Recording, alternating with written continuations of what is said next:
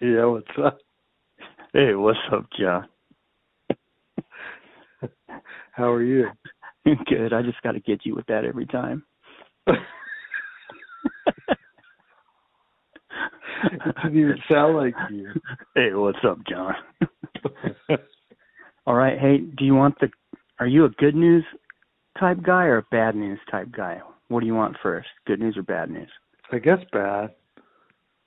Ozzy got caught. Doing want the what? good news? Yeah. You want the good news? Yeah. Got caught cheating on Sharon. That's the good news. Bad, yeah, the good news. Bad news is he got caught. it it happened again? Yeah. Wow.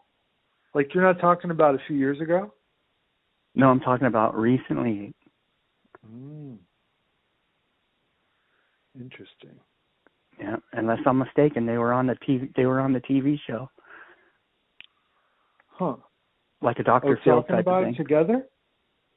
Yeah, talking about it together. Cuz cuz hmm. Maybe you can cut. You can edit this out if I'm wrong.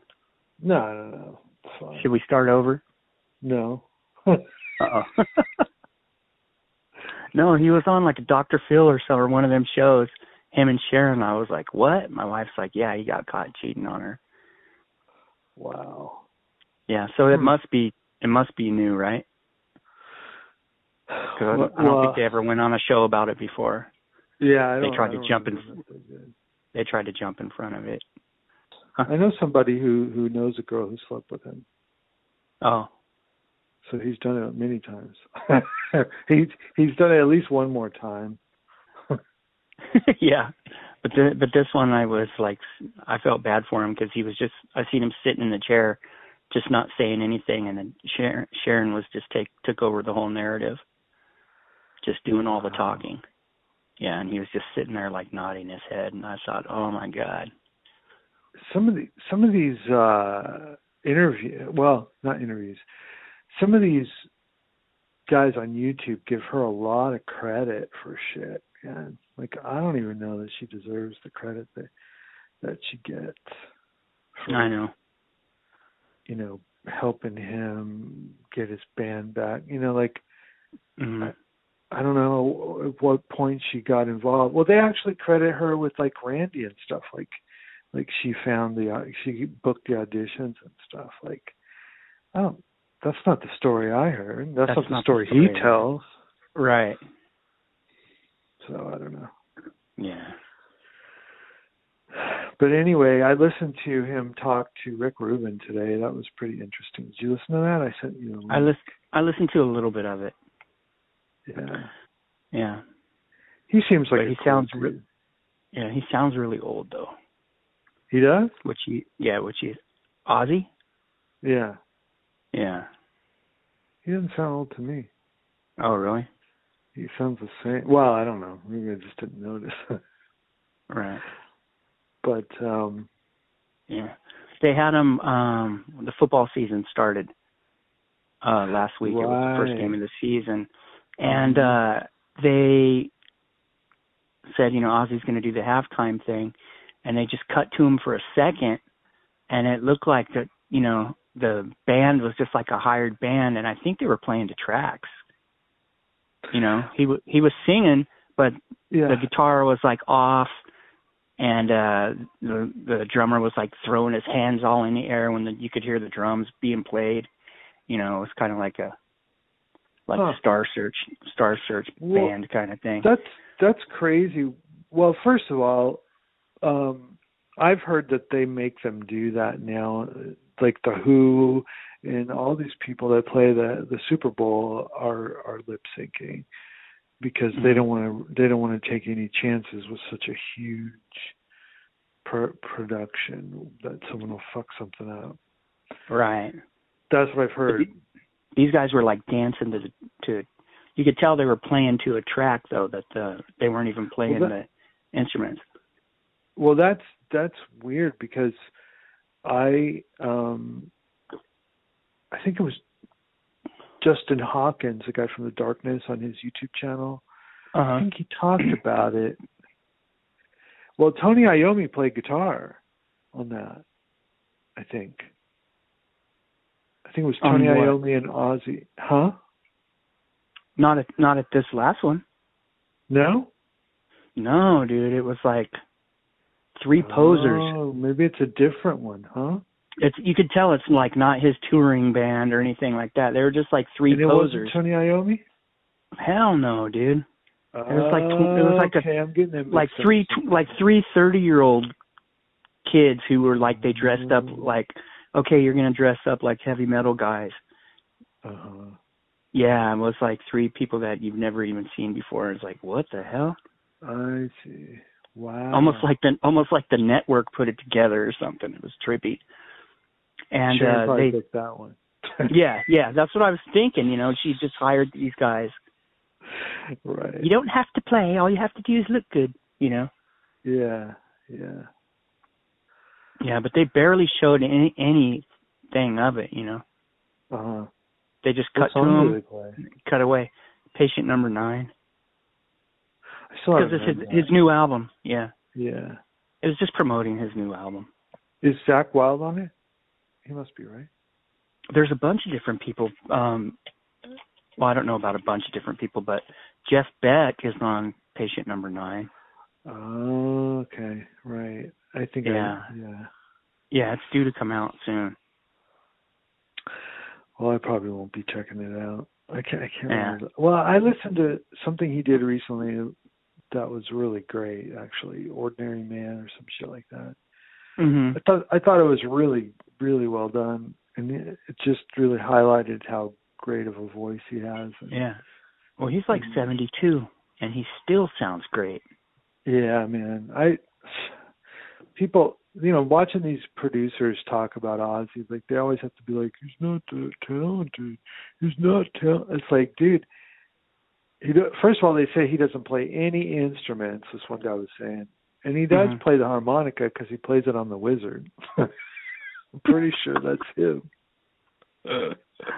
but he's got talent, dude. Like, I mean, not Totally. everybody can can have can come up with melodies like that. I don't care if somebody's already done the chords. Totally. And he never said I'm a badass songwriter or fucking I'm this, I'm that. Never, man. He never He's said that, dude. He's and his voice is great. Like you said, he's got melodic sensibilities are great, Mhm. you know. No nobody's telling him how to sing that. So who cares if somebody wrote the words? Nobody's telling him how to sing it. That's him.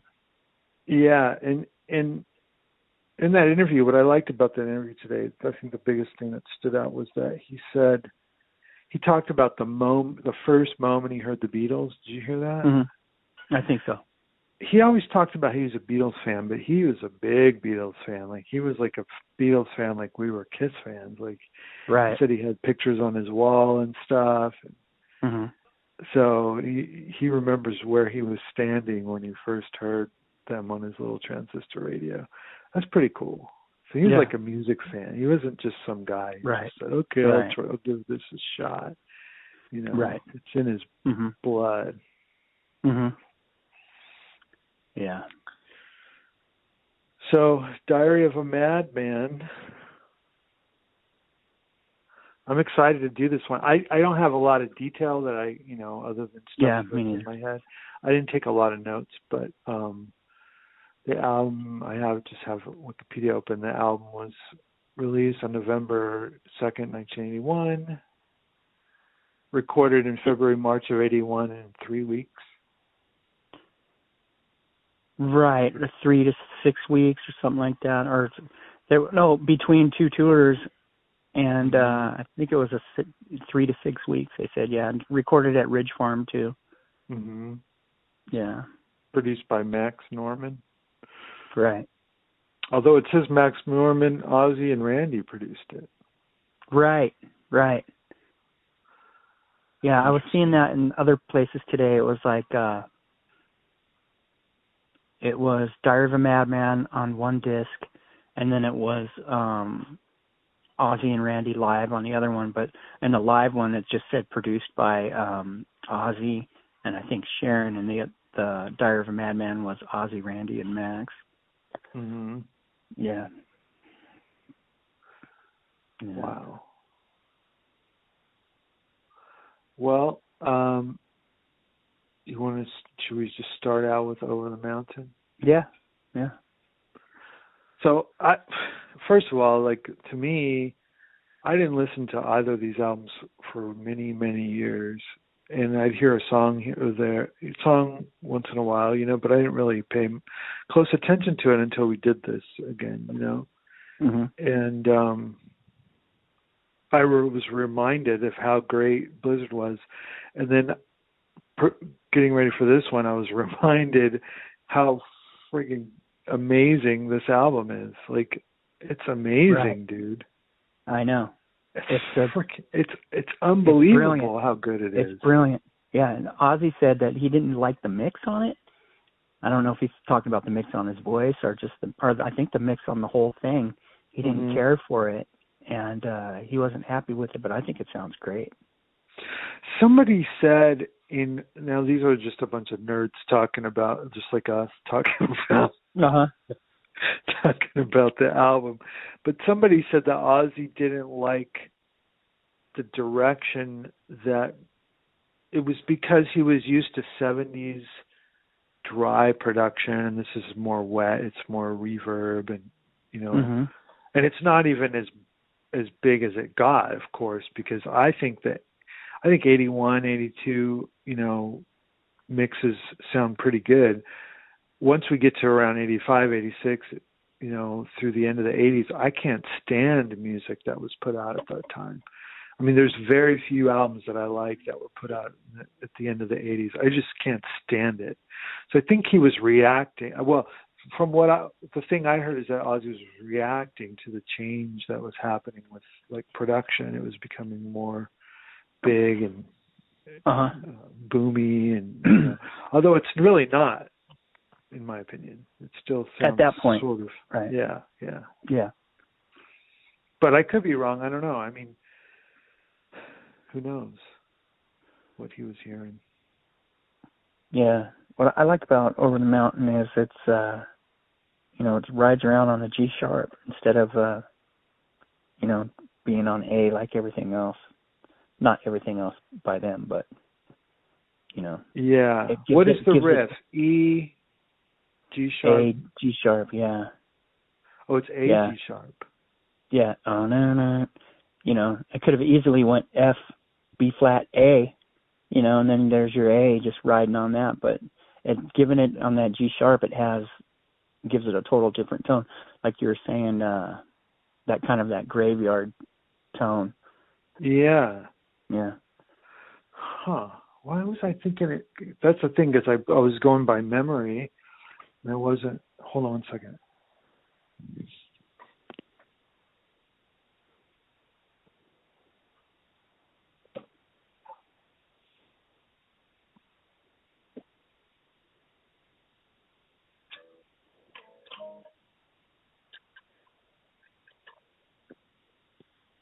Yeah, you're right.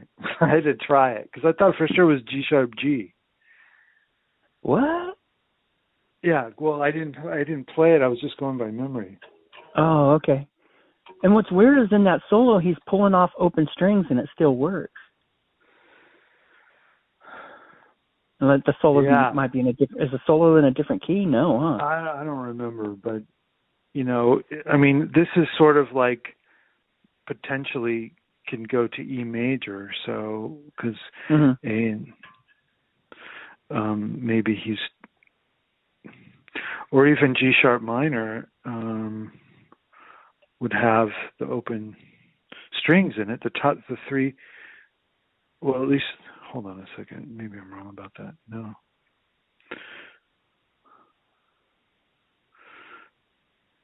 No not the chord at least not the not the Yeah. but um they're they aren't Yeah, you know when he does that. G sharp minor, those- Yeah, those those notes are, except for D, is in the key though. Oh, and well, it's not G sharp minor because he's doing the A. So it's like Phrygian or something, right? Oh, oh, okay. Look, oh yeah. It, just because it rides on G sharp doesn't mean that the song is in G sharp, right? The song could be in E, like you're saying. Well, that, a lot of that stuff is subjective. You know what I mean? Like, right. Yeah. I mean, you know, people in song in songs change keys a lot. That song probably changes keys a lot in the bridge and stuff. But Mm-hmm. you're right. But even if it's G sharp, it's not G sharp minor because there's an A in it, so it's like Phrygian. Mhm. I was thinking it was diminished, but I, I'm I'm uh, obviously wrong about that. It's not diminished. I don't think. No, it's not diminished. So it's like it's like it's like Phrygian, which is you know kind of Spanish flavor, but it, you know Right. it's it's it's sort of like the stuff. But I was it still fits what I was going to say about it, even though it's not diminished. There's a lot of diminished stuff in it. You can hear the Uh-huh. tritones Right. but um he uh I don't know who did it first, like a song like that where they do the half step power chords like that. mhm. But you know, Metallica did it a ton and a bunch of metal bands did it, but I wonder if if this was one of the first songs that did it, that was kind of a big song because other than like punk rock, I'm sure like punk rockers Yeah. were doing it. Mm-hmm. But um it's pretty cool. There's a lot of really cool stuff about this song. I mean, that it's it's like that riff is cool, and then he does that pull that hammer on between the F sharp and the, and the G sharp. Doon, doon, doon, doon, doon. You know when he's doing Yeah. Dugga dugga dugga dugga dugga dugga. That's really cool. Yeah.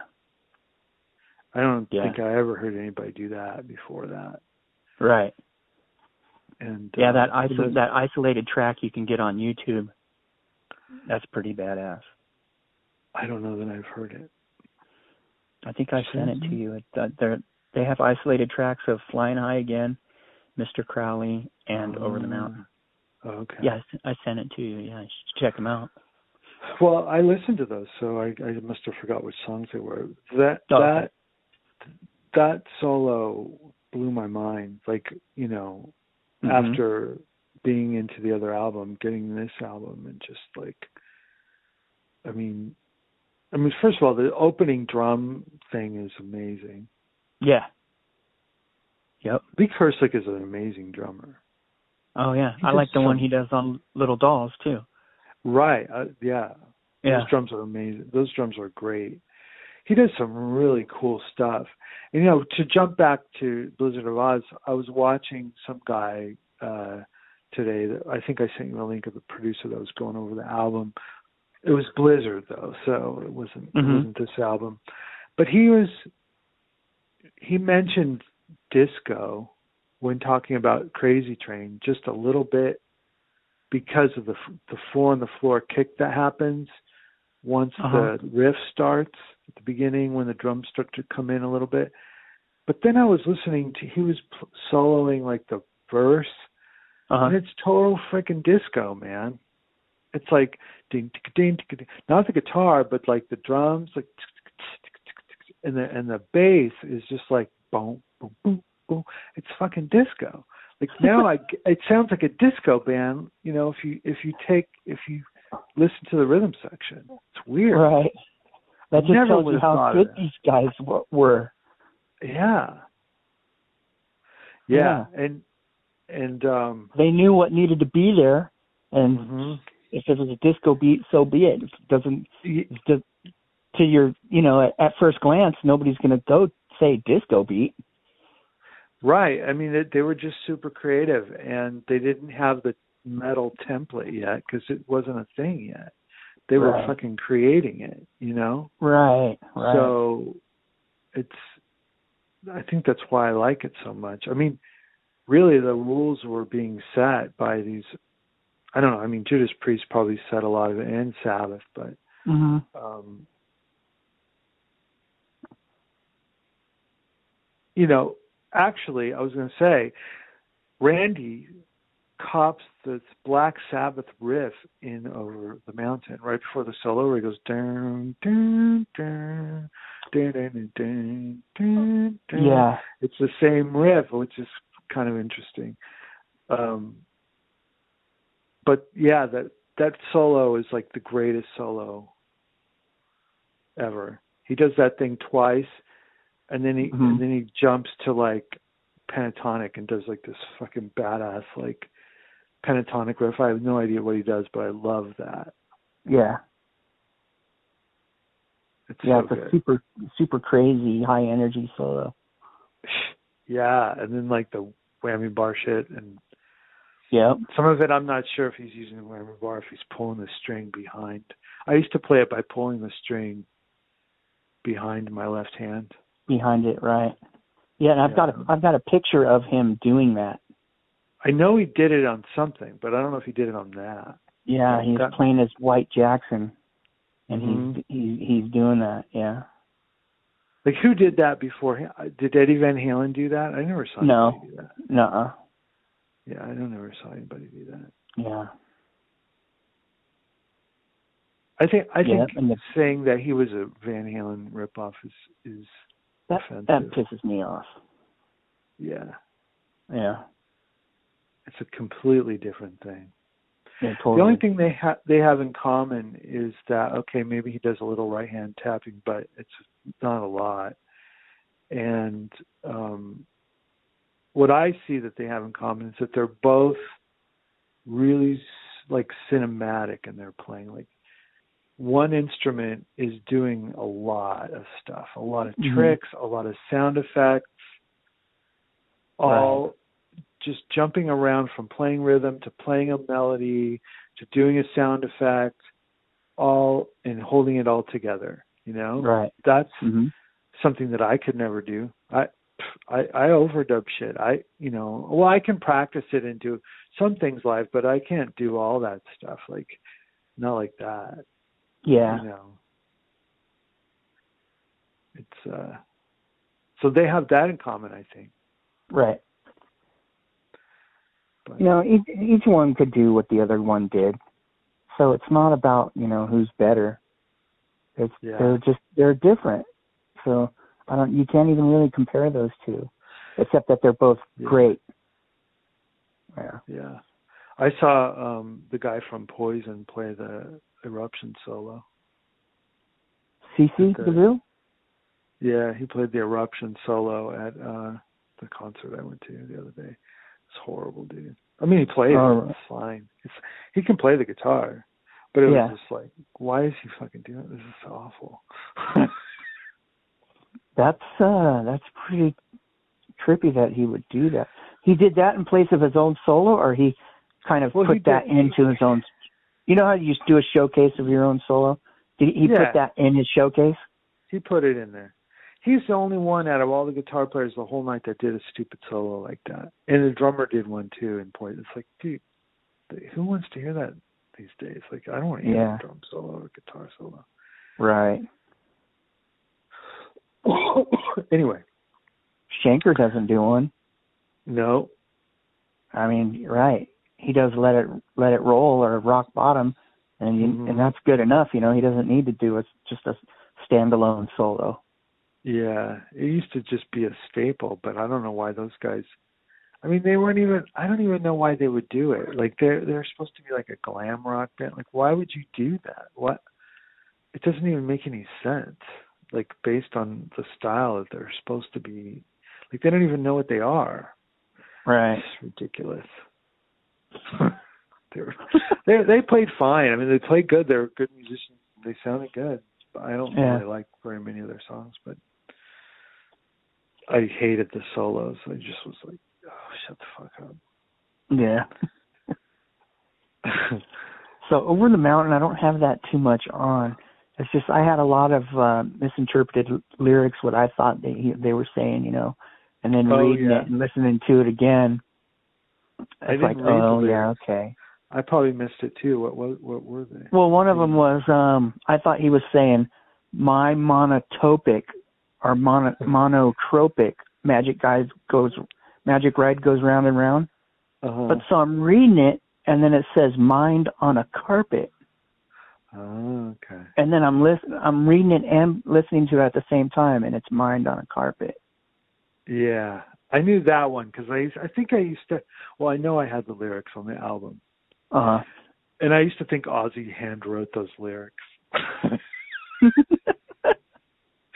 he didn't. I know. Not, not, Me not only did he probably not handwrite those lyrics, but he didn't even write the lyrics. right. Literally. and I and I just imagined that he wrote the lyrics when I was a kid. Right. Speaking of the lyrics, um, somebody should try to decipher all that other code. Because you remember on, on the album, um, not the jacket, but the sleeve, Mm, yeah. there was all that looks like ancient druid writing or whatever. Well, did you see the video where the guy did some Yeah, I did. decoding? hmm I did. But inside, inside, Inside the album, more. yeah, there's like, you know, whole page pages of it. You know, really small. Really Uh-huh. small, like right next to the lyrics. Huh. Yeah. Even the guy was saying that when he said that, I was like, "That's right." I I remember the codes, but I I didn't remember how much. Do you have that record? I can't remember because half my records disappeared over the years. I don't know where they are. I might have it. Oh, that sucks. Okay. Yeah, I can't remember which ones I have and which ones I don't. I probably do though. I probably do have because I had that one on vinyl. I had the Blizzard, Blizzard of Oz on on cassette. Uh huh. But yeah, I don't know. Over the Mountain is it's a great opener for their follow up. Yeah. incredible. Yeah. And then- sure. Do you have anything else on that one? I don't. Flying High Again was the single, right? I think so. Um. Funny thing about Flying High Again, you know how when we were growing up, we were playing along with the album, and then if whenever you wanted to play along with Flying High Again, you had to retune your whole guitar. Was it just that song or the whole album? No, just that song. Everything else is in standard. Huh. except for Flying High Again. And I found where Randy said that the tuner that they were using was broke, Uh-huh. and uh so they were tuned down, and he ended up liking it. Mhm. So Hmm.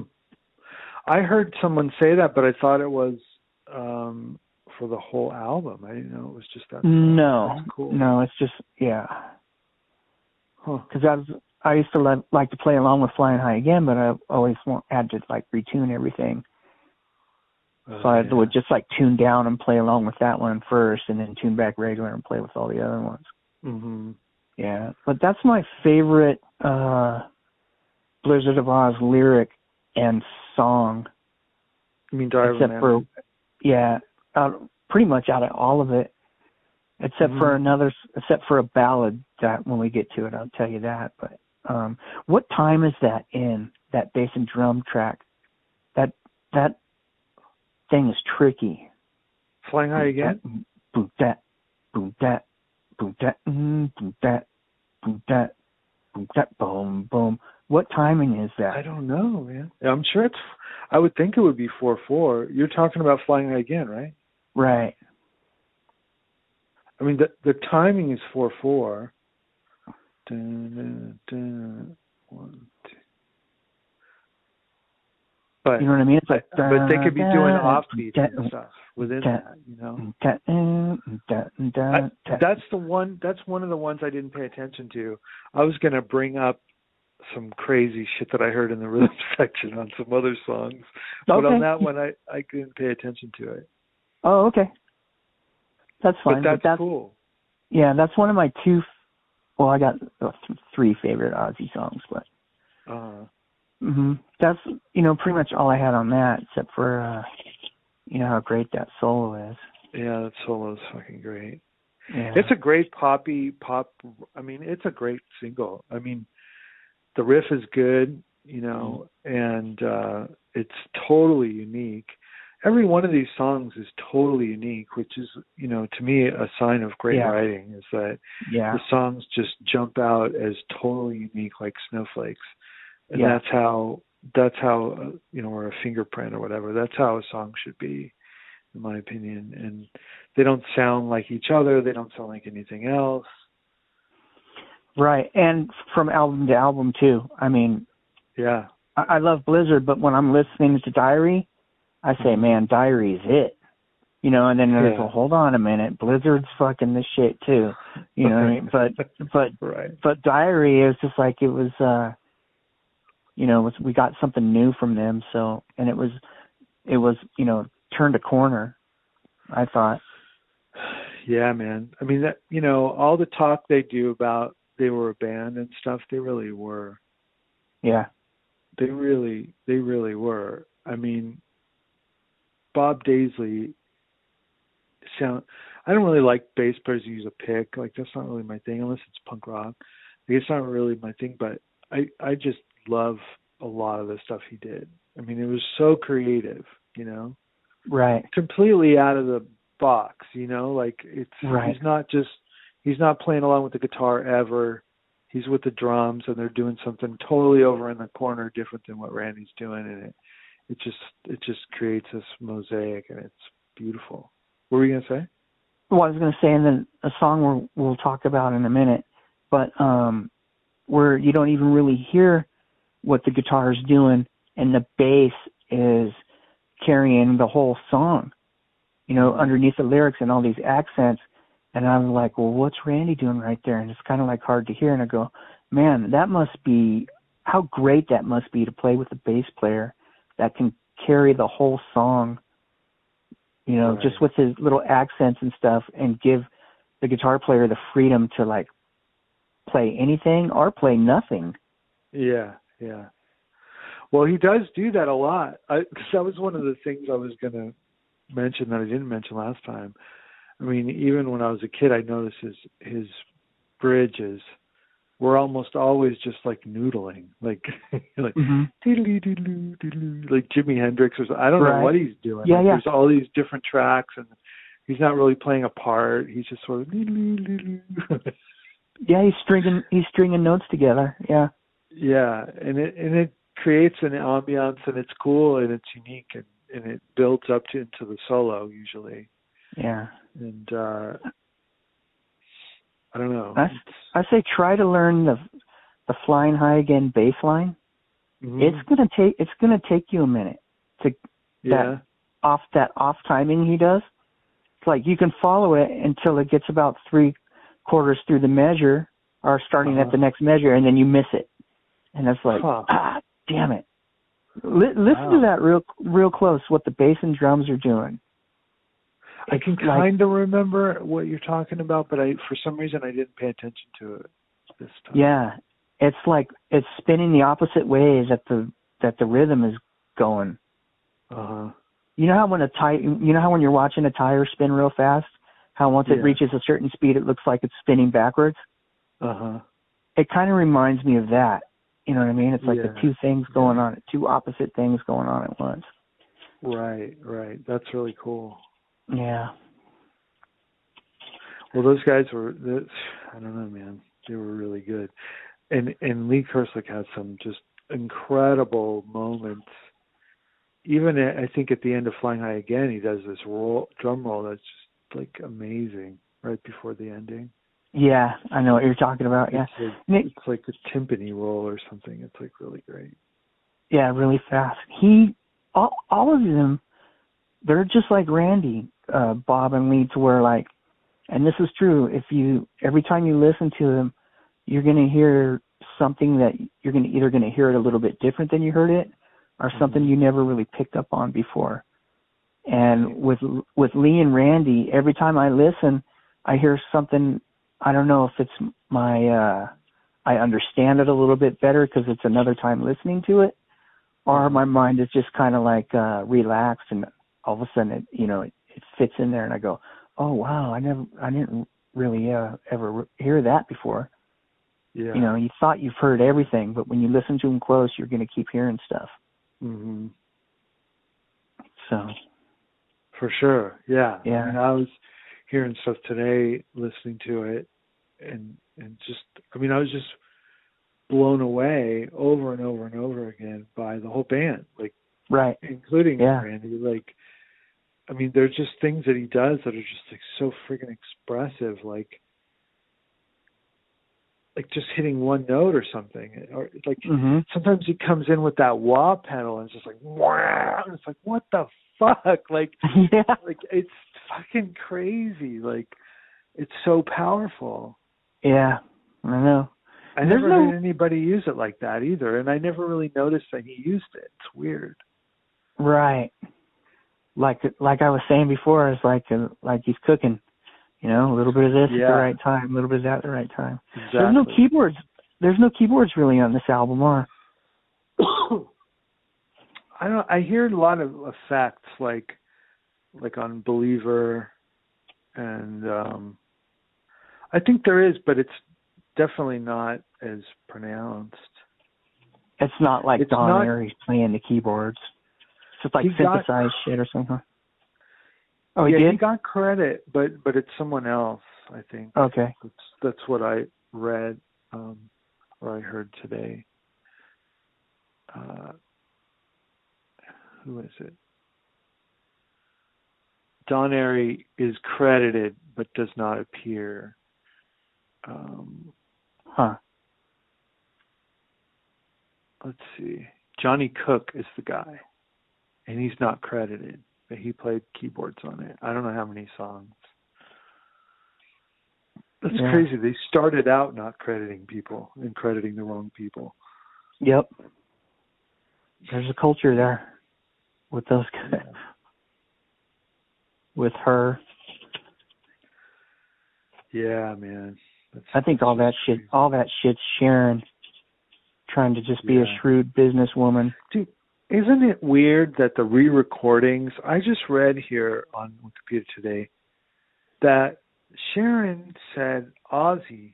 It was Ozzy's idea, and he just did it one day or something. Ozzy said Sharon's idea. He didn't even know about it to re-record Right. the shit with the different. Like they both blamed each other in different. Like Uh huh. that's fucking crazy. How are the they still married? are they, The they decision was- to do that?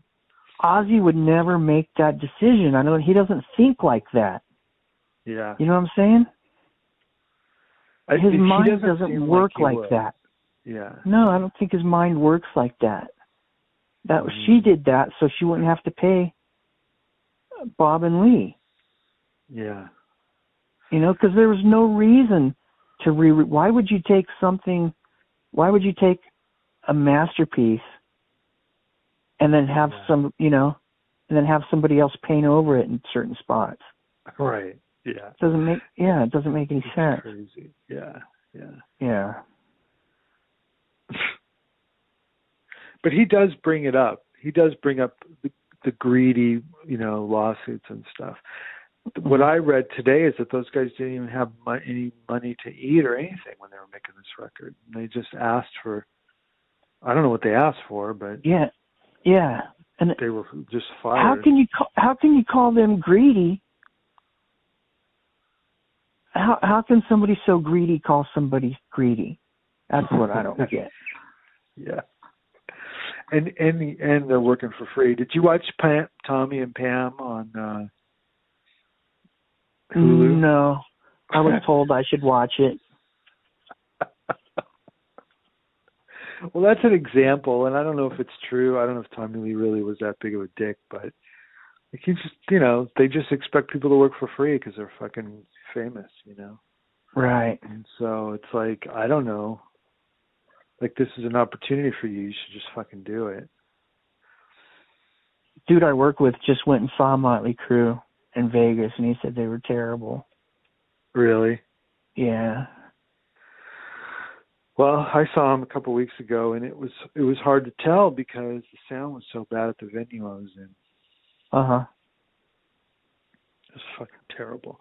Well, Joan Jett played, and she was great, and the sound was Yeah. great. Poison did like two songs, and the sound was great. Then they turned it up so loud that it was just bouncing around, and I couldn't hear. I couldn't even hear. They played "Shout at the Devil." I couldn't even hear what song it was till after about a minute. I was Really? I think this is "Shout at the Devil." Yeah, it was horrible. I was pissed Wow. off. So uh, I think they sounded good, but it was really hard to discern what was really going on. A lot of the time, Right. they would talk, like Tommy Lee would talk in between songs and stuff, and couldn't understand a word he said, just bouncing around the, the stage. I heard his voice was all high and shrill.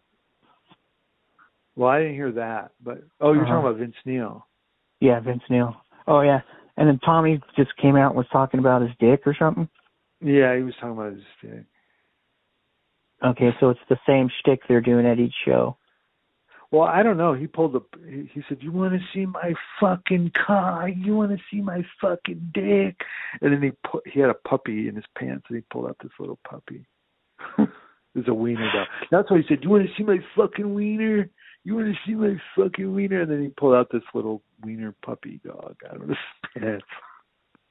And the crowd went crazy. Yeah. but I thought they I thought Vince sounded better than he had been sounding on those videos. I mean I could tell that he was sort of in, in key. Is he still fat? He wasn't as fat. He was still kind of big, but he wasn't he didn't Yeah. look horrible. He didn't look horrible. No. Um uh Def Leppard played I told you they played Let It Go and they played um Bringing on the Heartbreak and then they went right into that instrumental that comes after that on the album. Yeah, that was pretty cool. Even though it's Yeah. different guitar players, I still enjoyed it. Mhm. Yeah. Even though the sound was shitty, I, I could kind of tell what was going on. I I enjoyed it, Right. but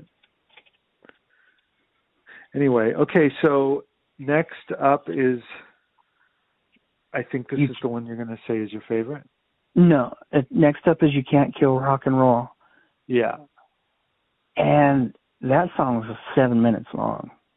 But it doesn't seem like seven minutes long, but that song's kind of a that's a journey, dude, that song. yeah, yeah. The the phases it goes through, you know, the Uh huh. the kind of the lullaby not lullaby, lack of a better word, but Yeah, you know, yeah. kind of that soothing acoustic into that rough and charged break, you know, where the solo is. But this is one of those songs that um there's a couple on this album that Randy never really had time to put a real solo to.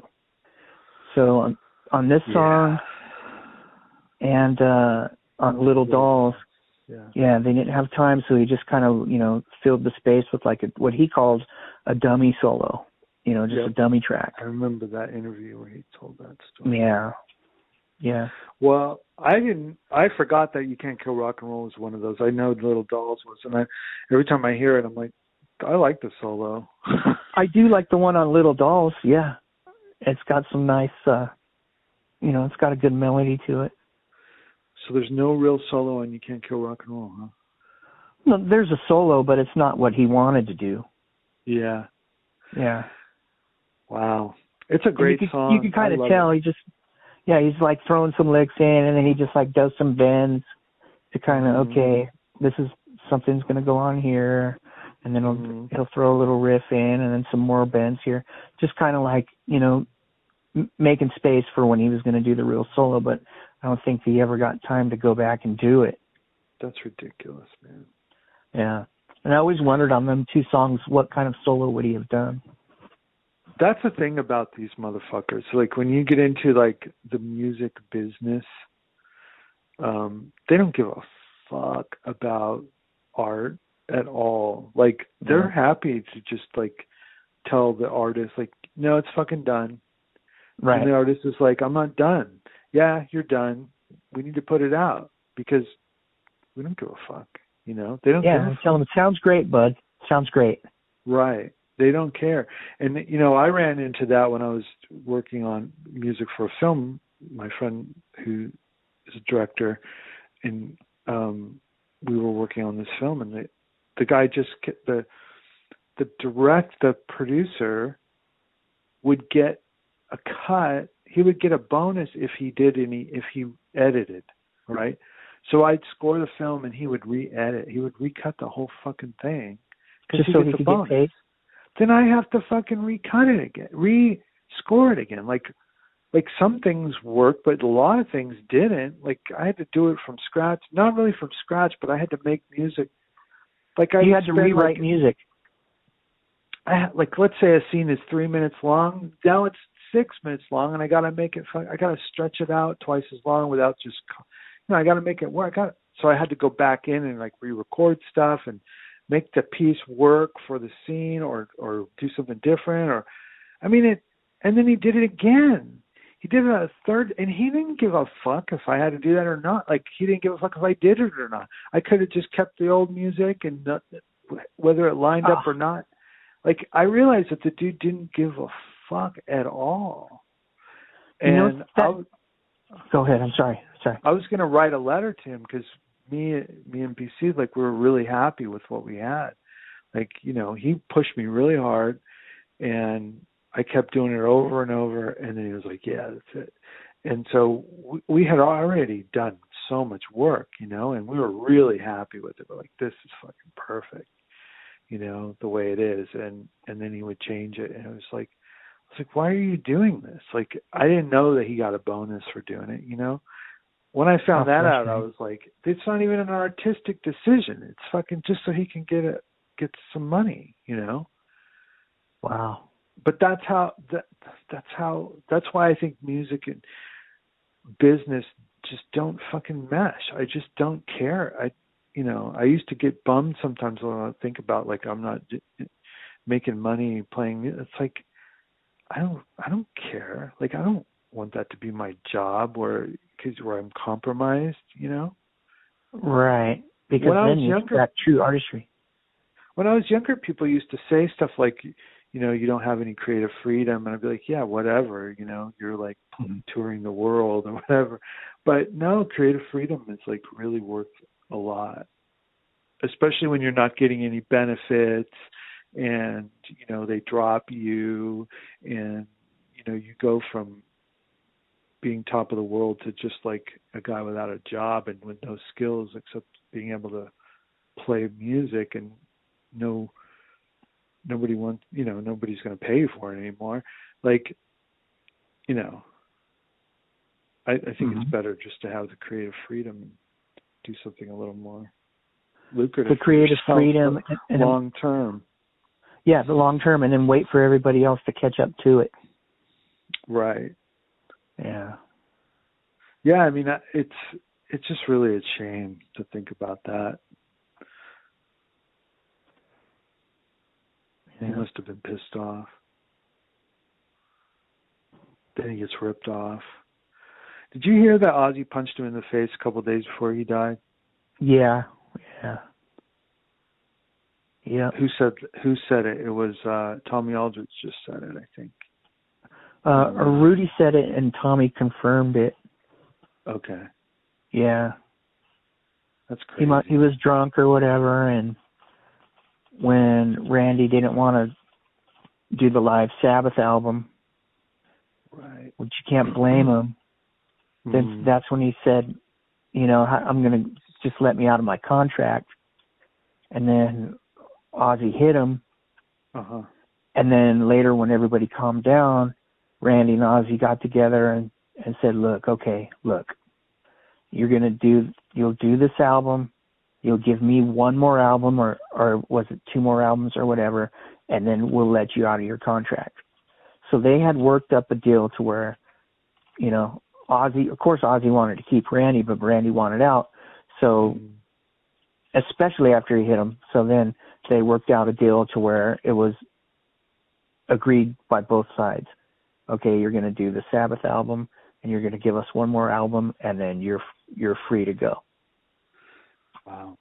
I mean And I think just about what kind of contract they had. yeah, Was it a five album contract? Was it you know? I wonder. I didn't Yeah. know that. I didn't know they had any contract for future albums. Yeah, I guess I I guess I thought he was going to do the the live thing, but he was not happy about it. But right. imagine he was refusing like to do it. yeah, yeah. imagine joining this band with these two guys like Lee and Bob and the four of you um writing these two incredible albums and recording them and they're just badass and they're totally successful. And then they fucking fire half the band and then you're stuck and it's like are you going to be excited to work with like other people you know? After that experience of bonding with these people and jamming with them and then it just it gets taken away from you like that's that's a horrible thing Yeah, and you know he you know he had it's to only be over money again. I'm sorry. Go ahead No, no. No, I'm saying you know Randy had to be seeing that and there's like no integrity there. exactly man. They don't appreciate what they had. They don't because they don't give a fuck about anything but money. They just That's want the money right now, yeah. The money right now and and we'll deal with we'll deal with their lawsuits or whatever later and fucking Yeah. you know we're this is it's your name Ozzy. You know if it wasn't for you they would they wouldn't even have this opportunity. Which is which is true but i mean because of that that's the thing. That's the thing. I know. And and even hearing dana strum tell the story about ozzy like said trying to help him set up the randy audition was like pulling teeth Yeah. you know? It's like and and randy didn't even want to fucking do it he was like oh, Oh, I know. I know. That's the thing. You know, his mom talked him into it. Not or not Really? talked him into it, but she said, you know, Randy, sometimes in music, it's who you know. You should at least go and meet this guy, uh-huh and that kind of, you know, swayed him enough to say, okay, I'll do it. But there's so many things where just like by the skin of his teeth, he he wouldn't have been headed for that plane crash. You know, like if he didn't go down there, if you know, and and after they wanted, after they um, he went and auditioned for him, and Ozzy said, "You're you're the guy." Then they went back to England, and they were looking for another. They were looking for another guitar player. really Yeah. And it wasn't yeah, they've started looking for other guitar players. And then Ozzy I guess was like no, you, you bring this guy from California, you know, and they were and they Mhm. gave him some shit about it. He had to like, you know, they were like kind of working against that. So he almost even though he got the job when he auditioned with Ozzy, he it almost Mhm. didn't happen anyway. And there's like so many little things like that that you know, he might be alive today if it didn't go. You know, Mm. little twists. I mean, every time I, it just bums me out every time I think about, yeah you know, yeah, man. It's a, it's a fucking drag. It just makes me think even more that the music business is just fucking bullshit. They were mafia anyway, these fuckers. yeah, So you can't kill rock and roll. I was, it kind of hit me as I was listening to it this week. Like, I love the lyrics of that song when he says "rock and roll is my religion and my law." I'm like, that's Uh-huh. fucking me. I love that. I love the lyrics. I don't really Yeah. know what all of them say, but uh that sentiment is is really meaningful to me. right. great- yeah, I was listening great- to them really close, and they are really good. It's a, Yeah. it's a great mel. It's a it's a great pop song along with um Goodbye to Romance. It's a good companion to that. I think Yeah, solid. Like it's as good. I guess the solo's not, but I have to listen to the solo again. So I don't remember. yeah. Yep, Um, that's all I had on that. Believer. Dude, the intro to Believer is Mhm. fucking wicked. yeah. the okay, he's he's doing, you know, harmonics, but there's some other sound in there that I can't describe. And uh um talk about a graveyard. Uh-huh. I don't know I don't know why that hasn't been used in a soundtrack to a horror movie yet. That intro. Right. Uh Um, I just picture like demons and ghosts and spirits, and they were flying through the air of the Uh-huh. graveyard. When when when you you know how the bass boom, doom, doom, doo doo doo, and then those sounds that come in, it sounds like a grinding steel wheel. Of I can't even describe that. Like what? Do you know what that is? What is that? No, I don't know, but I heard Max talking about on an interview. I mean, I watched his interview again, the diary portion, and he was talking about getting crazy like tunnel effects out of the guitar. Like, I don't Well, know. yeah, it almost sounds like it almost sounds like a high, high, high pitched scream mixed Mhm. with mixed with harmonics and feedback. Mhm. You know, you can tell where the, where the guitar's getting harmonics, but there's another sound in there like floating through the air, and it's like, what the hell is that? I've never heard anything Yeah. like it on any other song or Hmm. any other movie or anything. You know, I'd like to know how that how that was done. Who knows? Who knows if they even remember? Right. It could be Right. like it could be well, who knows? I got I'm used to digital, so like you can do stuff with digital where you where you're only playing the the effect, you're not playing the thing that's going into the effect, you know, right. Right, right. stuff like that. Like Uh-huh. who knows? I think some effects can just produce sounds that sound nothing like what you put into it, you know. Right. It's a trigger a triggering mechanism. Yeah, or it just gets treated in a way that like spits out like this long thing that you know maybe you just did a with on on the guitar or something and it goes boom. Yeah, I guess you have to understand waveforms and all that shit. and you can and you can just like push them to extremes and make them do shit that they're not even meant to do Mhm. you know so Yeah.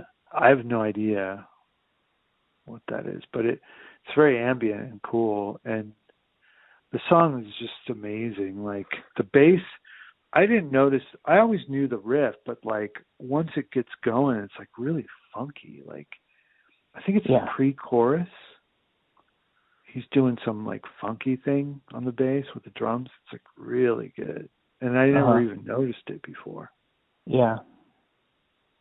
Yeah, be, leading up to doing this episode, I was, you know, listening to it, and I was like, holy shit.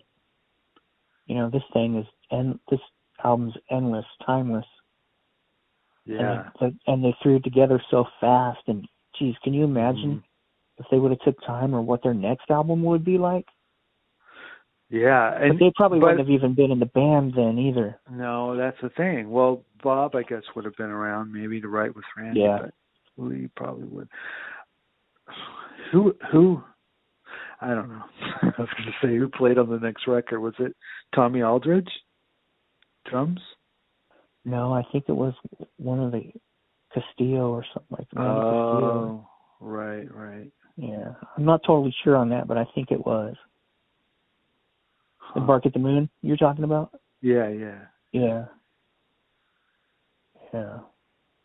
And what a solo he does on Believer too, dude. That solo is just Yeah. grinding, grinding. I think I, I'm trying. Is that? Hmm. Yeah, I know which. I know what it is. I It's kind of I was kind of starts out like. Crowley solo. Yeah, yeah, yeah, yeah.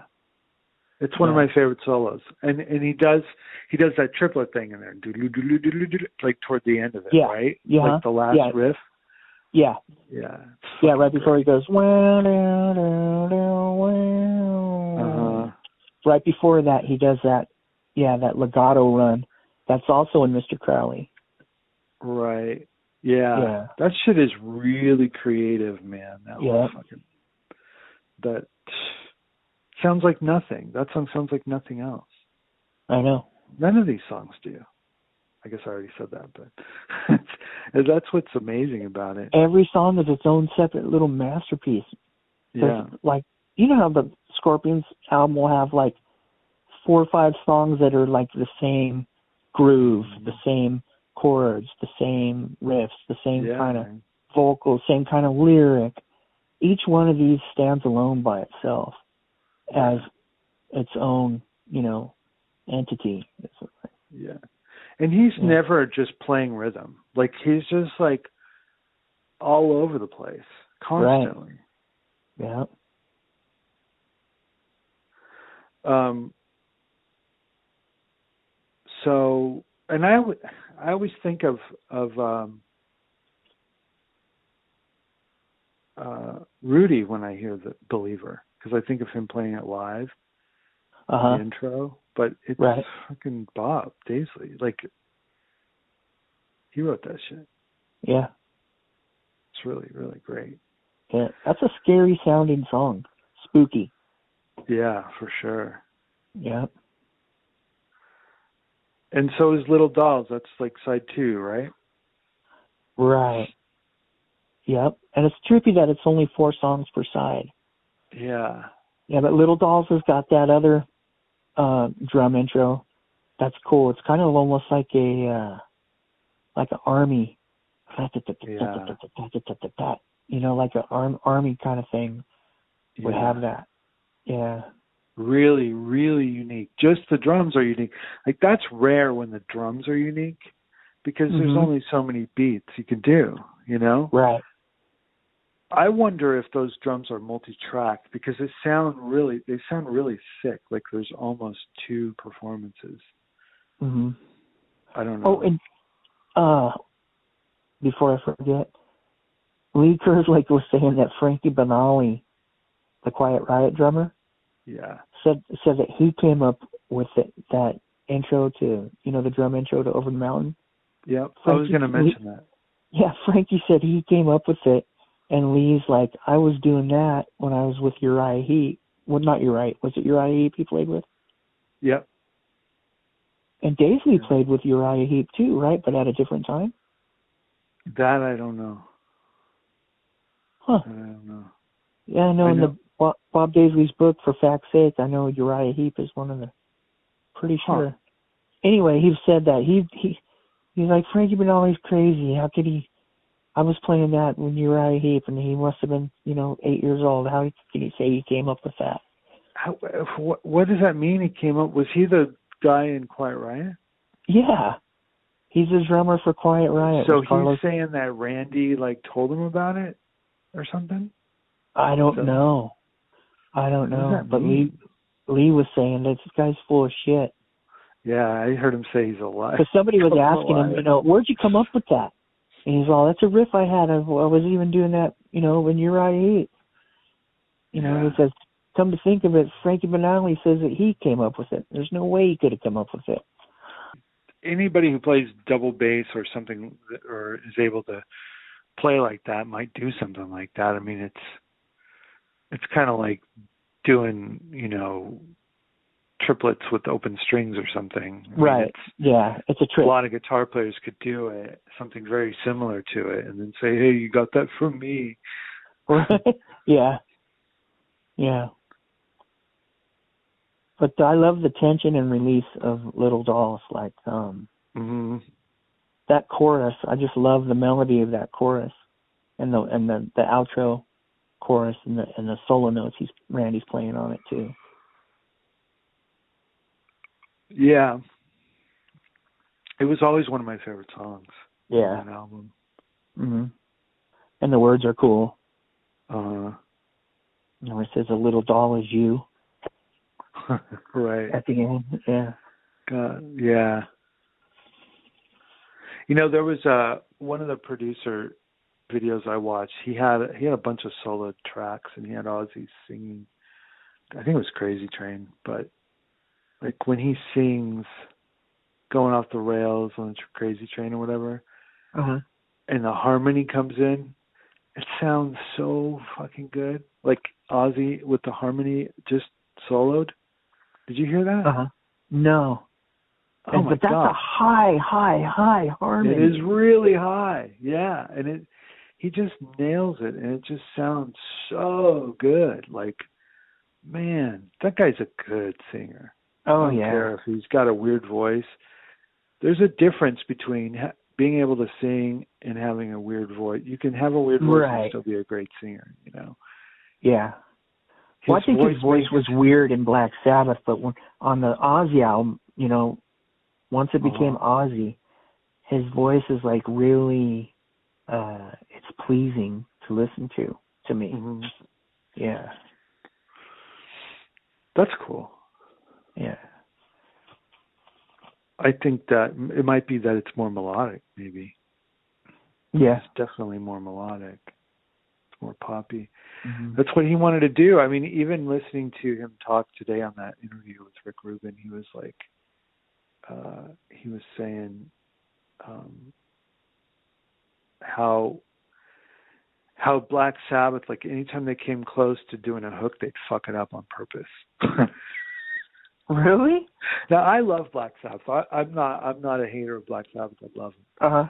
but yeah, he said like those guys every time they whenever it gets you know a catchy song or a hook, they would just fuck it up on purpose, and you know then he would like they would do something progressive, you know, like Uh-huh, progressive they didn't want- bullshit. Uh-huh. Yeah. and and the and the hooky catchy shit was right there in front of their face. That that's kind of how he painted the picture. Yeah, That's a trip. it was funny when he said he wanted to quit. And when they kicked him out, he was like, whatever. Uh-huh. he hated it. He was like, I fucking hated it.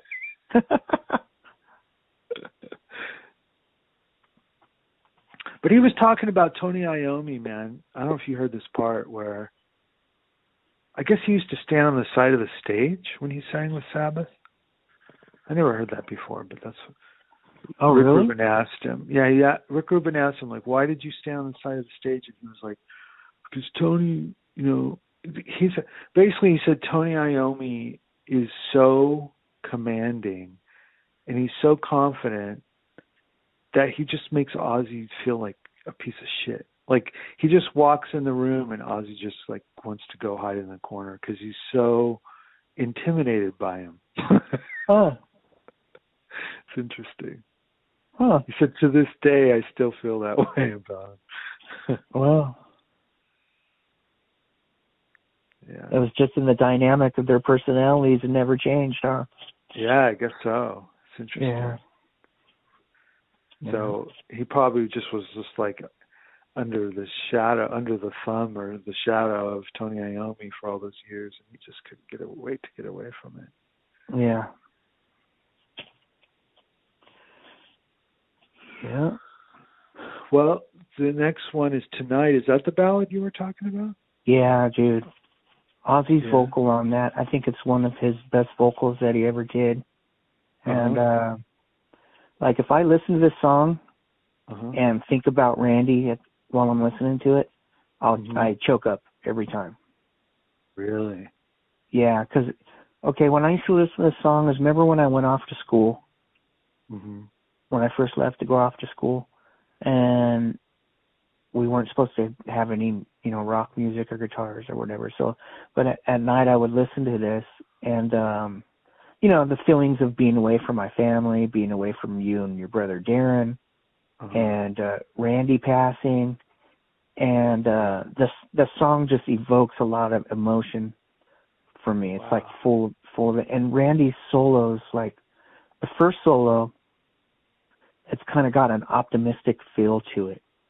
You know, Mhm. it's got nice, you know, melodic tones, whatever. And then his second solo has like notes of despair and anxiety and Mhm. just it's just like trying to, you know, break the chains and trying to just bust out. And uh it just makes me, you know, and thinking about him how he passed away and everything. It just yeah. everything all these feelings come up when I listen to this song. wow. Yeah, and I think it's one it's you know one of the rippingest solos that um I think that he does and then you just want as it's fading out he's still ripping and you just Mhm. want to hear like what happened after it faded out. And Max Right. Norman said that they they pretty much you know let it go as long as they could and there wasn't much more to it after that Uh-huh. but um man he tapped into something on that second solo as it's going out Whew. Wow. I think I he- did hear I think I did notice that today when I was listening. It was one of the songs. It had to be that one. Yeah. Had to be that. And one. you know how he would do the toggle, his toggle switch? Yep. And he does it, you can tell like, oh, he almost instinctively reached up and grab it and he only does it three times and it's so subtle. It wasn't like, it's not like the doot, doot, doot, doot, you know, that real choppy Yeah. when he used to do it.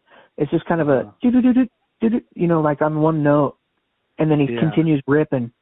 And I was like, holy shit, that's that toggle thing. And he just like, Yeah. you know, almost just like second nature, just reached up and did it, and then kept ripping. It's it's trippy. Listen, listen for that next time you're listening to it. I think I noticed it today. I think I heard him do that because Yeah, that's part of the whole thing that he does. Like he's just like pick scratches and fucking harmonics and licks and Neck fucking bending. rhythm and then high chords, rhythm, lower rhythm chords, and then the Right. toggle switch and feedback and the wah pedal. Like he's just, Yep. like he's just, all that stuff is right there under his fingers, and he just uses it all like without thinking. Yeah. It feels like you know. I know. You know what else he does? I like is he does these little string along and lead up notes in between chords. Uh huh. You know, like on Flying High again, he'll uh as he's going up to the chord, instead of just going da da, he'll go down do da do da da. You know, the little notes he Uh-huh. puts into it. Right. Yeah. Yeah. Well, that song that song is really nice, and it's a really I, I agree. It's a great song. Mhm. It's kind of it kind of like I didn't even really remember the song until I listened to the album again recently, but Uh-huh. I know it very well when I hear it. Right. the vocal Yeah. he does too is just stellar. Right. Yeah. Yeah.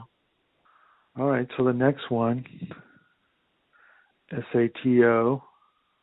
Which what does it stand for? What's the final verdict on that? Ship at the, ship at the ocean. That's what I always thought it was. Yeah.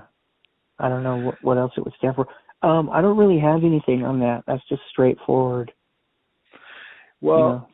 I always really liked this one. I used to like to play along with it. It's really Uh-huh. um it kind of reminds me of Steal Away the Night a little bit, I guess, but yeah, um yeah. it's first of all, it's really interesting to me how similar the intro and outro is to Diary, which is the next song. It's got a real eerie, sort of diminished quality um, when it comes in with the acoustic guitar. It's really nice.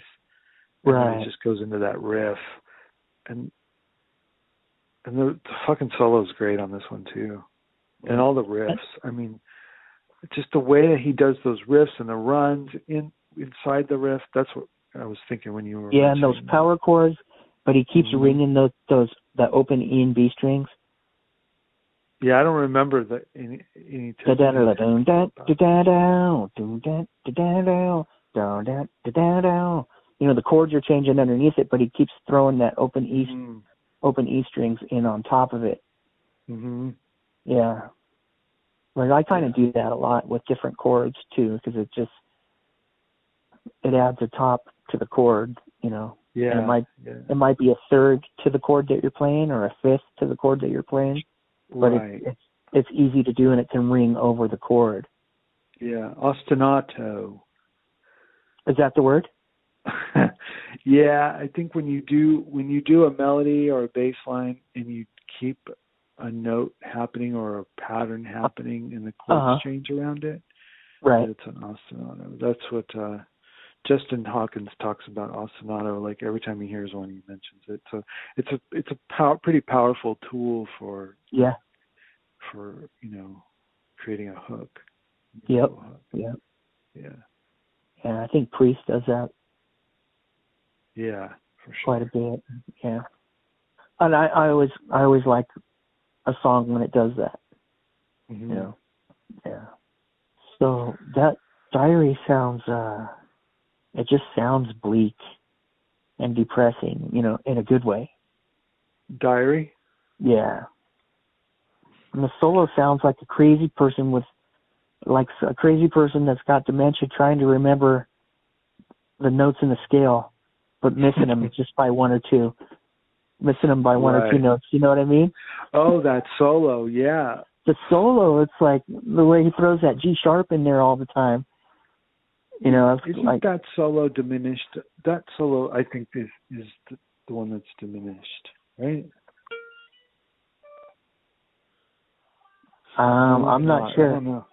But it sounds like weird. just barely hanging on. Yeah, and he he he plays notes that are wrong on purpose to sound like a crazy thought it was person. a scale, but maybe maybe he's. Well, first of all, one thing I was going to mention about him that I forgot to mention is that Randy Rhoads always, to me, what makes him cool. One of the things that makes him cool is that he always ends his phrases on notes that you don't expect him to end them on, right? Mhm. Yeah. and I noticed you did it when I saw, and I don't know if you were playing a Randy lick or whatever, but on one of the videos you posted, I was like, oh, he's got that down, like you know, where you play a play, and and Randy would like change a riff and end it on a different note, like an, a riff that you're used to hearing, but he'll go up and set it down or something, Uh huh. and it's always so cool, but it's not something that it's it's not something that I would have ever thought of to do.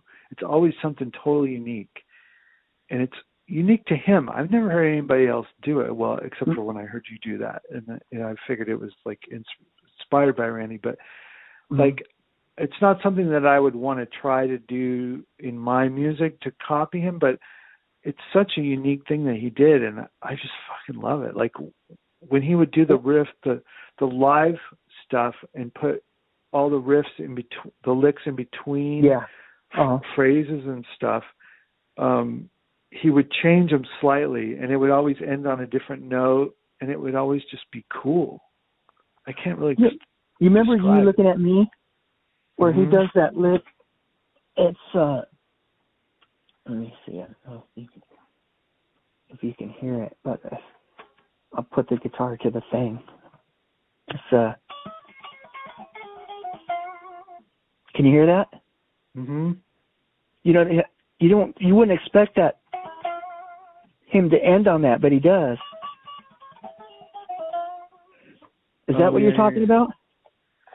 Well, I, I, there's just like almost in every song he does something where he's not ending it on the tonic or he's not ending it on the on a chord tone that you'd expect. It just sounds like he's, I don't know. It's like it's just like a unique thing to him. So, the the diary solo is, but yeah, you're right. That what you just did was was not what I would have expected to happen. It might even be a note that's out of the scale. I can't really tell, but um Right, with yeah. diary with diary he's definitely doing that.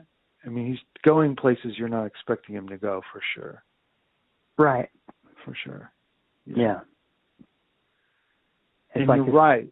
Um, I, it reminds me, thinking about it, what you're saying reminds me of a piece I played when I was in college uh, called the Usher Waltz, and it's like it's like Fall of the House of Usher, which is like it, it's like in the in the story, this Usher plays a, a guitar piece in the Uh-huh. story, and it's only described. So this Russian composer Koshkin wrote a guitar piece called the Usher Waltz, and it's a twisted waltz, and it's kind of like what you're describing. It's like because the dude's supposed to be insane, right? So he's playing Yeah, so he's stepping over notes. but yeah, but it's all kind of off kilter and like weird, Uh-huh. and Yeah. that's that's exactly what this is. You're right. It's exactly Right. what this is.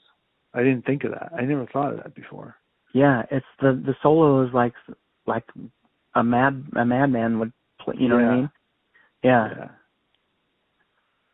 Well, Yeah. so there's a let's see i was going to um bring up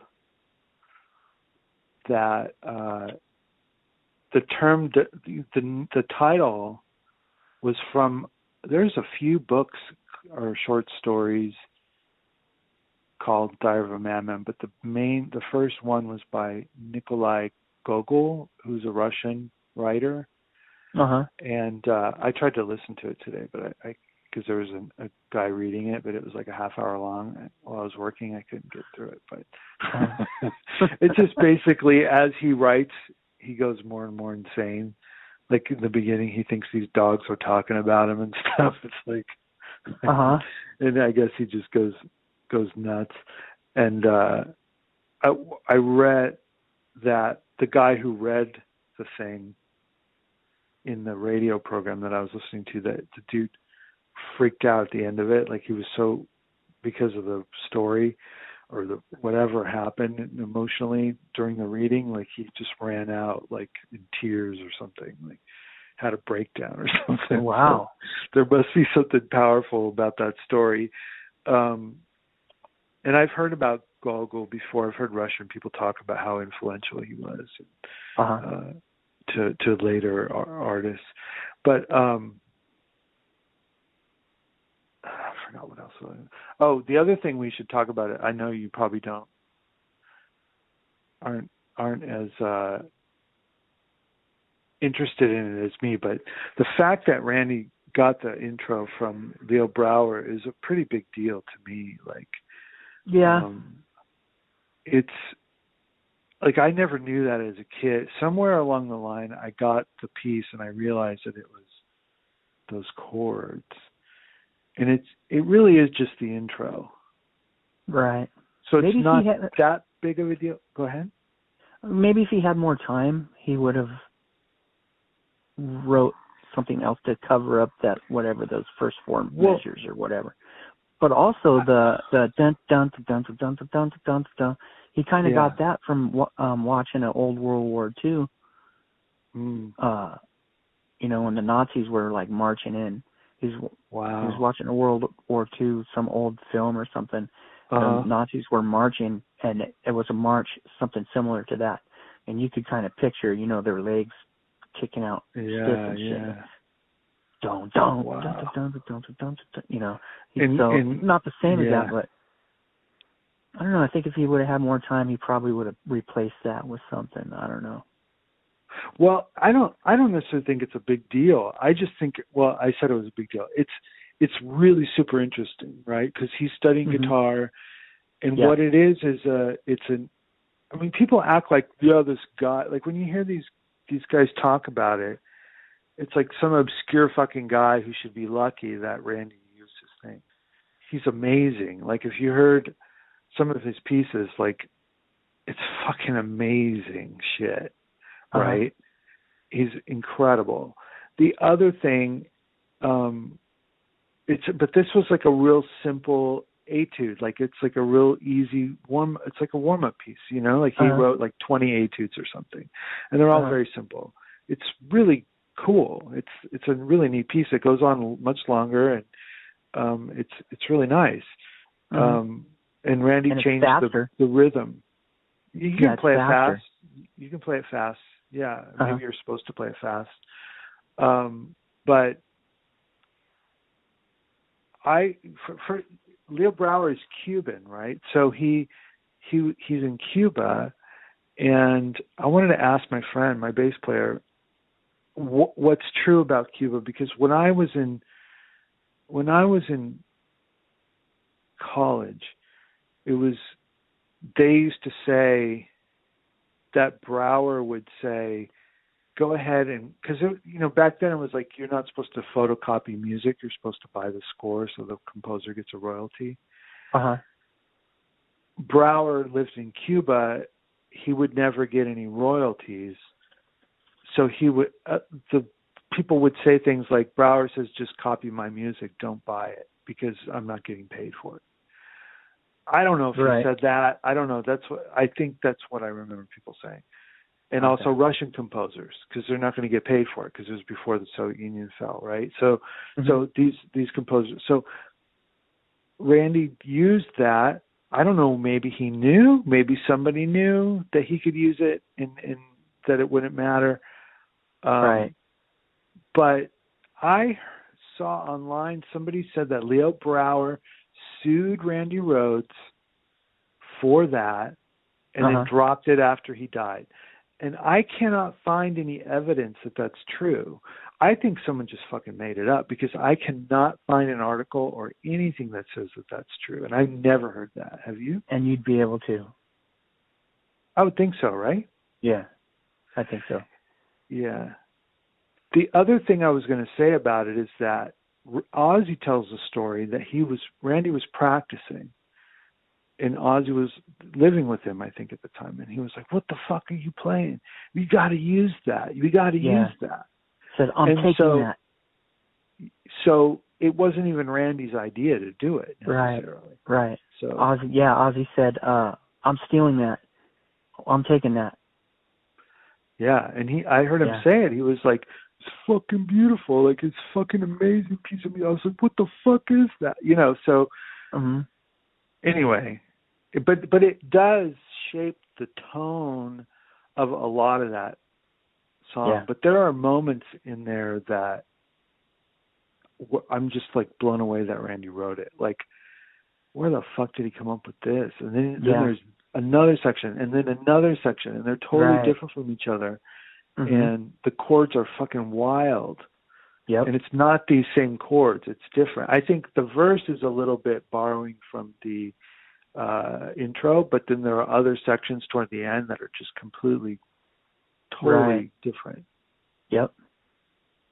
It's a fucking Yeah, I like- masterpiece. Yeah, like that long piece where there's no vocal or anything, and the strings are Mhm. in there. Yeah.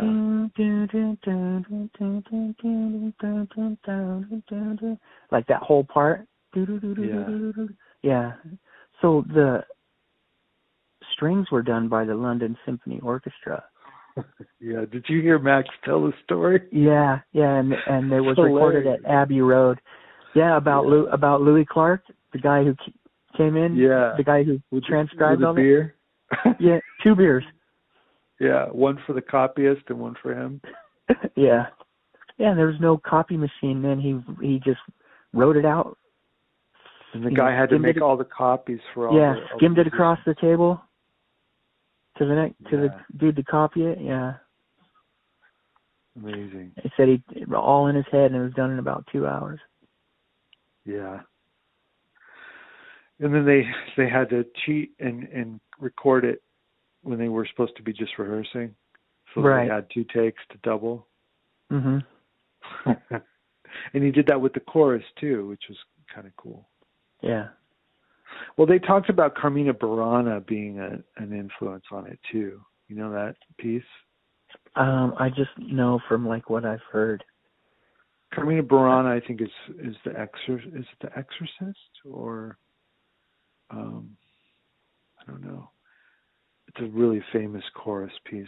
Dun dun dun dun dun dun dun dun dun dun dun dun dun dun dun. It's um That sounds it- kind of it- familiar. it is it is kind of it does evoke that vibe, Mhm. which is amazing. Like it's it's he nailed it. I think that they again like Randy like took this he took like the Ozzy scary Ozzy thing and and the Ozzy Beatlesque, you know, Ozzy who loves the Beatles and put them together and created this sort of like gothic Beatles thing that they that they did those two albums, you know, and Ozzy's probably continued along in that in that path since then, but I don't think he's done anything nearly as good. Right. But like with this with this Diary of a Madman thing, it's like the whole concept of a madman. He took it and just like knocked it out of the park. Yep. Like you're saying, like with the solo, like the whole song is just like you know, it's like it's like the Sabbath thing, but Sabbath could have never done anything like that. Oh hell no. I mean, it's Yeah, and the way it goes from so that quiet deeper. part, that quiet part to when it builds back into the.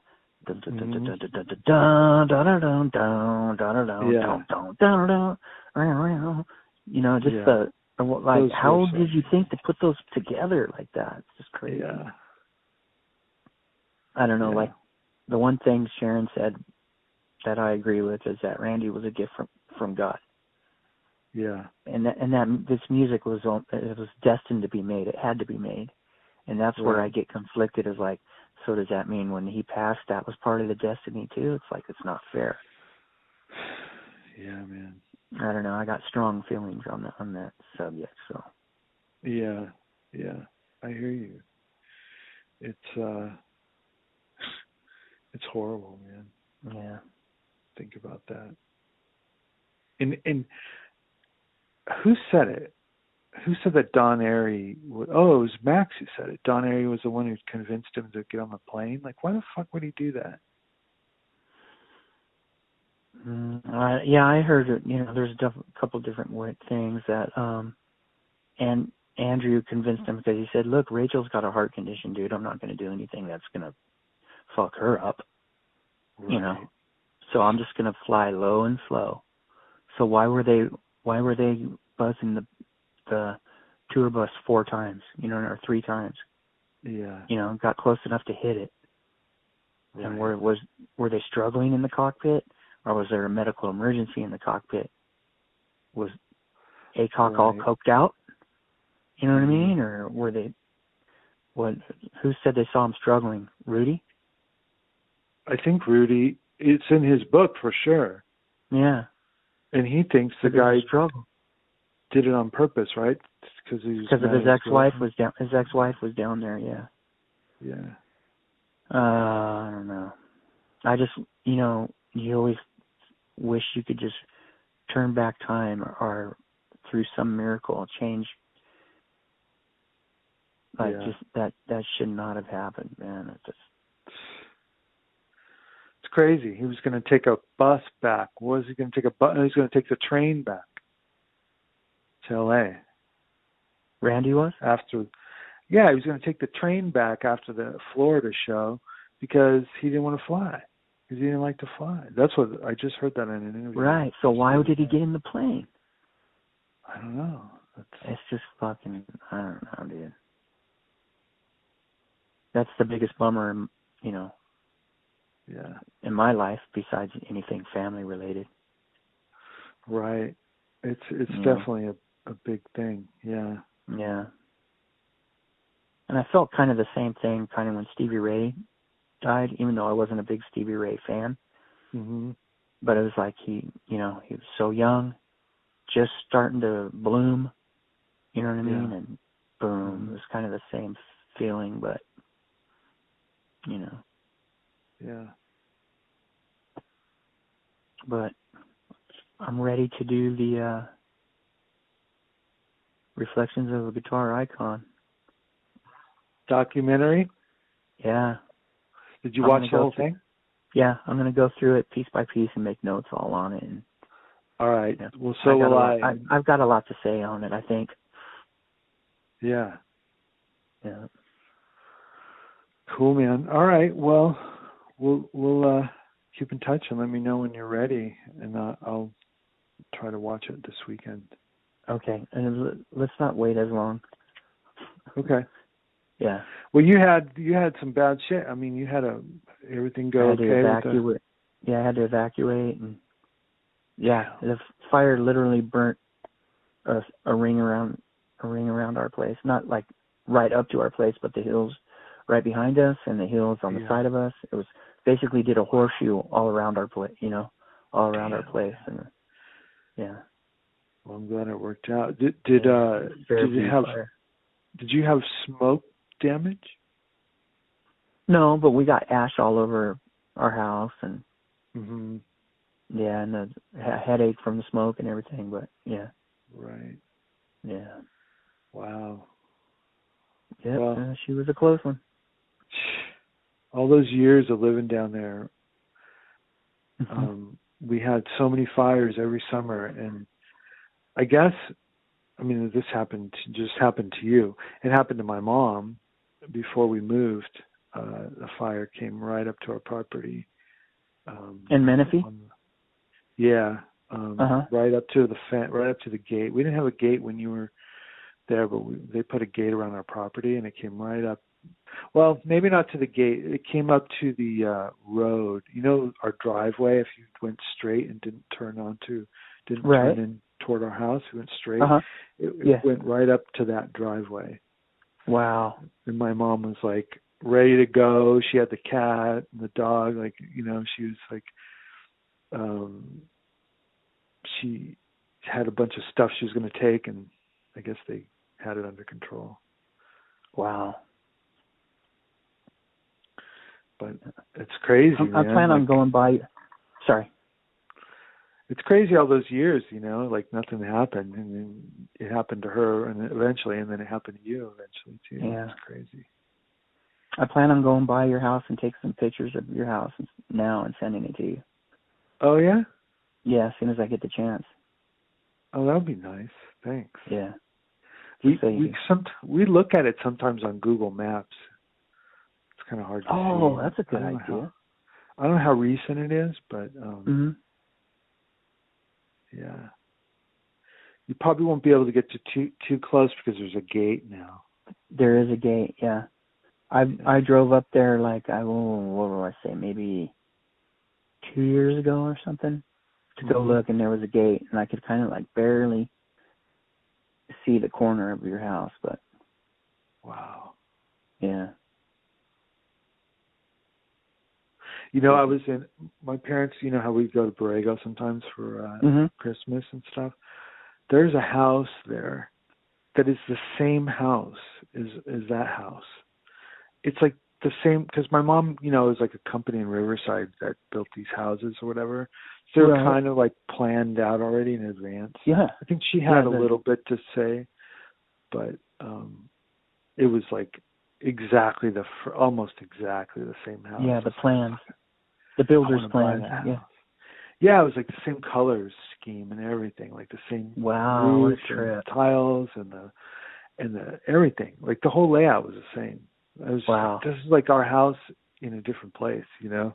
Uh-huh. it's like I want to buy this house.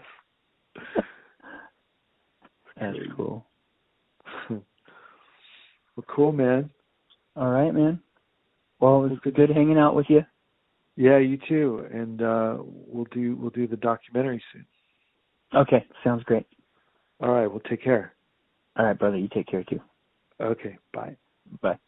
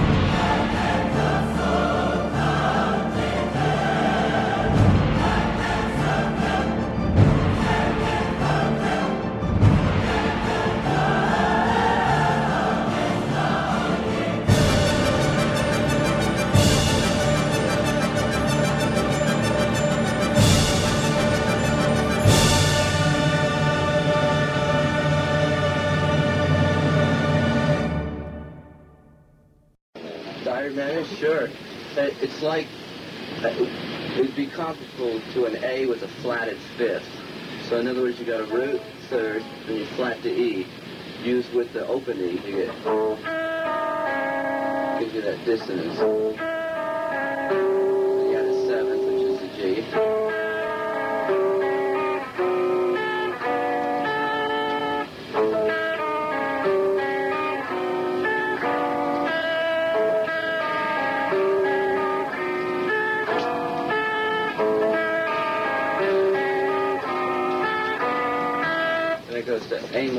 Minor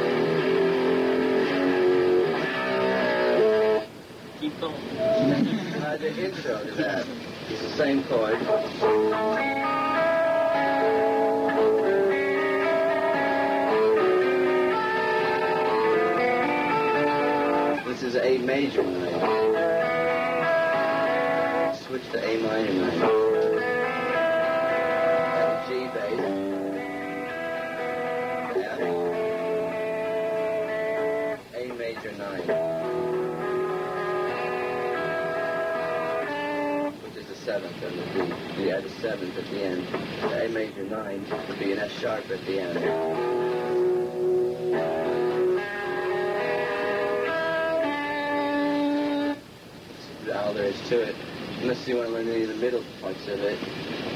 It's,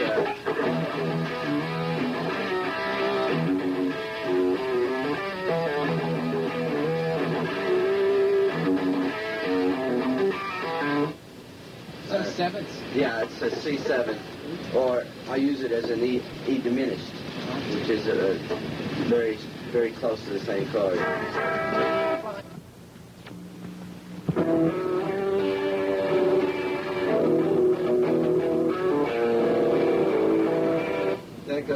Like E minor.